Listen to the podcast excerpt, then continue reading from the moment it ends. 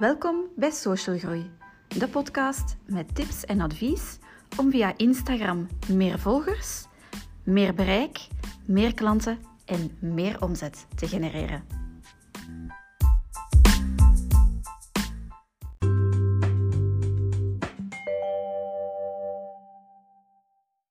Een hele goede avond. Als ik deze aflevering opneem, is het alweer bijna tien voor negen avonds.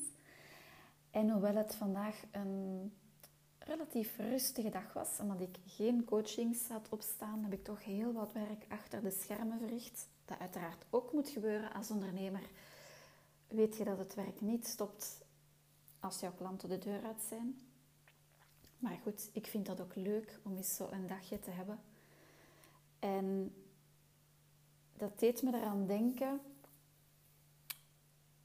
dat ik graag het volgende met jou wou delen. En Hear Me Out, de link naar Instagram, komt zeker op het einde. Maar de vraag die ik jou vandaag graag wil stellen, of mijn visie hierop, is: met wie werk jij samen? En durf je daar ook een keuze in te maken? Ik weet dat um, voordat ik vorig jaar in de zomer met mijn businesscoach aan de slag ging, ik helemaal niet zo selectief was in welke klanten ik hielp. En het is pas nadat ik daar echt de tijd en de ruimte voor nam om daar over na te denken en ook te voelen van, van welke soort klanten word ik echt blij met ja, welke mensen wil ik graag werken? Uit welke sector komen die? Wat doen die precies? En toen dat voor mij helder was, heeft me dat leven ontzettend vergemakkelijkt. Ik wist heel duidelijk wie mijn doelgroep was, wie mijn ideale klant was, hoe ik hen kon bereiken. Ehm, en dat was in het begin wel moeilijk, want ik denk dat heel veel ondernemers ook zoiets hebben van, ja, maar ik wil iedereen helpen. En dat is natuurlijk heel nobel en mooi, maar je kan nooit iedereen helpen. Daar is gewoon veel te weinig tijd voor um, in een mensenleven. En eigenlijk hoeven we dat ook niet te willen. En mogen we ook kiezen voor onze ideale klant. De klanten waar we het allerliefste mee werken, waar we het meeste energie uit halen. En hoe, ben, ja, hoe heb ik eigenlijk mijn ideale klant gekozen? Zoals jullie misschien weten, is voor mij de ideale klant degene die als ambitieuze ondernemer in de well-being sector werkt. En ja, misschien heb ik het in eerdere podcasts ook al vernoemd. Hoe ben ik daartoe gekomen? Gedurende een bepaalde periode in mijn leven heb ik, uh, bijna tien jaar eigenlijk, heb ik kleur- en stijladvies gegeven aan mensen. Want de meesten denken, ah ja, voor mijn interieur. Nee, nee, kleding. ik heb dat super graag gedaan. Um, dus het was bijna ieder weekend dat ik uh, klanten ontving, analyses deed, met mensen ging shoppen. En hoewel ik vandaag daar uh, voor mezelf een, een, ja, een hekel is misschien een groot woord, maar poeh, daar helemaal geen zin meer heb, uh, in, in, heb om uh, stad in te trekken en op zoek te gaan naar kleding, heb ik wel gemerkt dat de juiste kleding, de juiste kleuren, mensen zo instant een boost geeft en goed doet voelen, hun zelfvertrouwen stijgt. En ik weet dat heel veel ondernemers die ook in de well-being sector actief zijn. En ik neem dat even heel breed. Hè. Dat kan zijn een loopbaancoach, een kinesist, een osteopaat, nagelstiliste, eh, kapper, kapster, you name it. Alles wat met well-being te maken heeft. Die dragen daar op hun manier ook toe bij om mensen beter in hun vel te doen voelen. En dat is waarom ik zo mijn hart heb verloren aan die branche. En dat is ook de reden waarom ik het allerliefst met ondernemers uit de well-being sector samenwerk. Wat niet wil zeggen, want zoals de meesten onder jullie weten, doe ik twee dingen.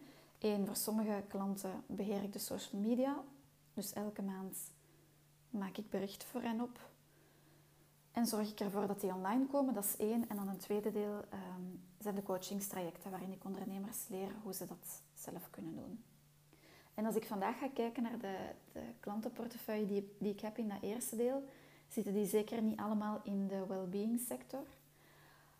Maar dat geeft niet. Dat is zo gelopen voor ik echt die duidelijke keuze heb gemaakt. En als er een klik is met het product of de dienst, dan zie ik daar op dit moment geen graten in om dat verder te zetten. Want ondertussen ken je die bedrijven, weet je wat ze doen, kan je daar goed op inspelen. En als er op een bepaald moment een reden is waarom dat een samenwerking stopgezet wordt, wat ik trouwens deze maand, um, of vanaf volgende maand het geval is met een van mijn klanten, um, dat voelde gewoon niet meer prettig aan, die samenwerking, um, zonder daar te veel in details over in te gaan.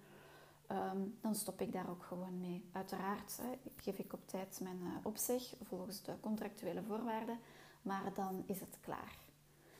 En ik merk ook dat er dan gewoon heel veel ruimte vrijkomt, of meer ruimte om wel klanten toe te laten waar het wel goed mee klikt en resoneert en er wederzijds respect is en et. Dus net zoals, ik maak nog even een, een, een sprong terug in het verleden um, om even de vergelijking te maken en, en jou ook uit te nodigen om daar voor jezelf op, over na te denken. In mijn um, twintiger jaren heb ik een hele lange tijd in het nachtleven gewerkt als uh, nightlife hostess. Super tof om te doen. Voor Coca-Cola, Smirnoff, Eristoff. Oh, super tof. Dat is de, de geweldigste feesten. De leukste festivals. Uh, binnen- en buitenland heb ik mogen werken. Het was echt een fantastische tijd. Maar ook daar had ik een aantal principes. En weigerde ik bijvoorbeeld om sigaretten te verkopen. Puur uit principe. Dus die opdrachten liet ik gewoon passeren. Uh, dat ging ik niet doen.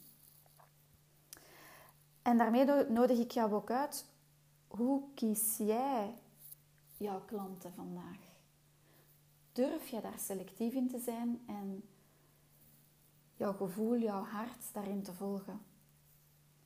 Ik heb weet van één dame die uh, gespecialiseerd is in bepaalde... Um, ja, onder welke noemer moet ik het nu nu steken. Um, manuele therapieën, dat kan zijn van uh, ja, speciale bindweefsels, massages, uh, cuppingtechnieken, dus alles wat op het lichaam werken te maken heeft. En zij weigert bijvoorbeeld om mannen te behandelen. En ik heb daar alle respect voor, want ik kan begrijpen, zeker in haar sector waar dat ja, lichaamswerk uh, aan te pas komt, dat daar dan al gauw verkeerde ja, of moeilijke situaties kunnen in voorkomen. Dus ik begrijp haar, zij is een vrouw, eh, dat zij zegt ik werk alleen maar met vrouwen.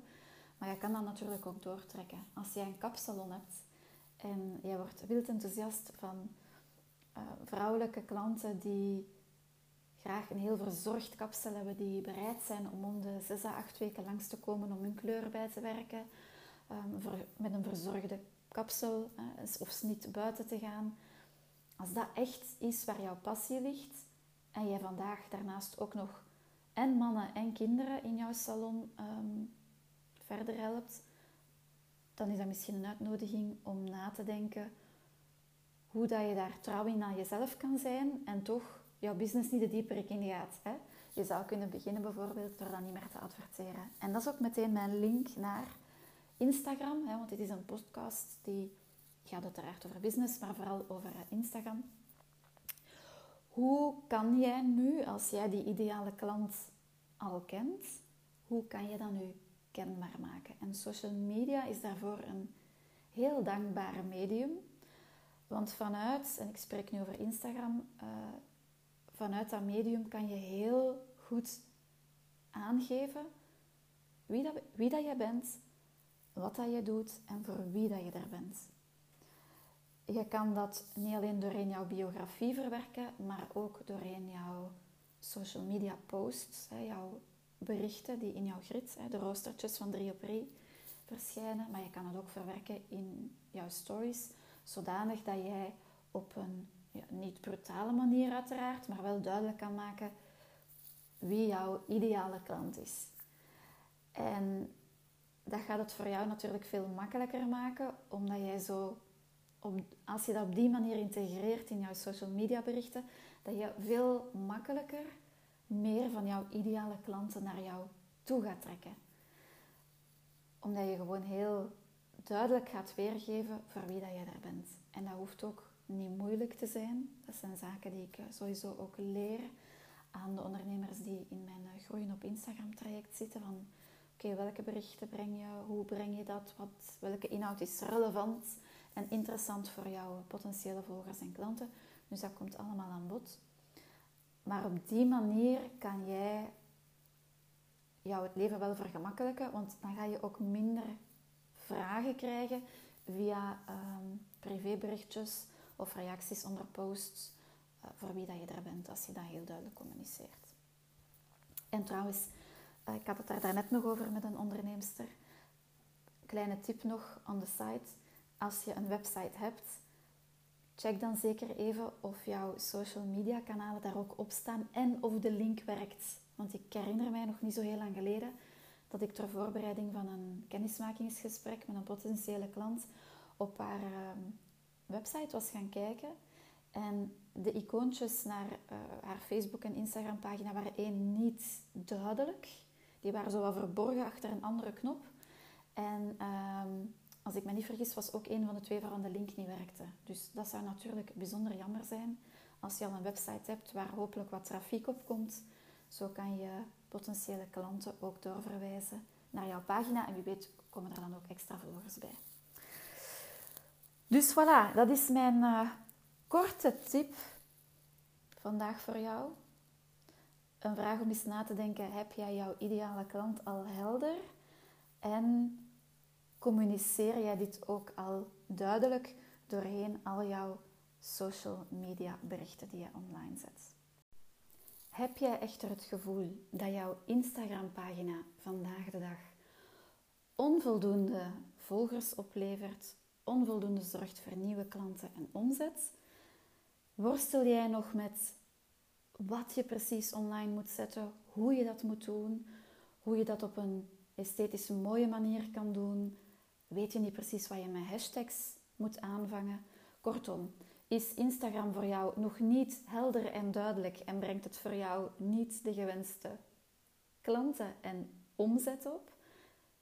Check dan zeker eens op mijn website de pagina waar ik alles uitleg over mijn groeien op Instagram traject, want dan gaat dit jou ongetwijfeld helpen. Ik zal in de show notes hieronder de link naar die pagina toevoegen. Voor nu wil ik jou een ontzettend fijne avond wensen, of middag of ochtend, wanneer je dit ook hoort. Thank you for listening. En ik spreek jou graag in de volgende aflevering. Doei doei!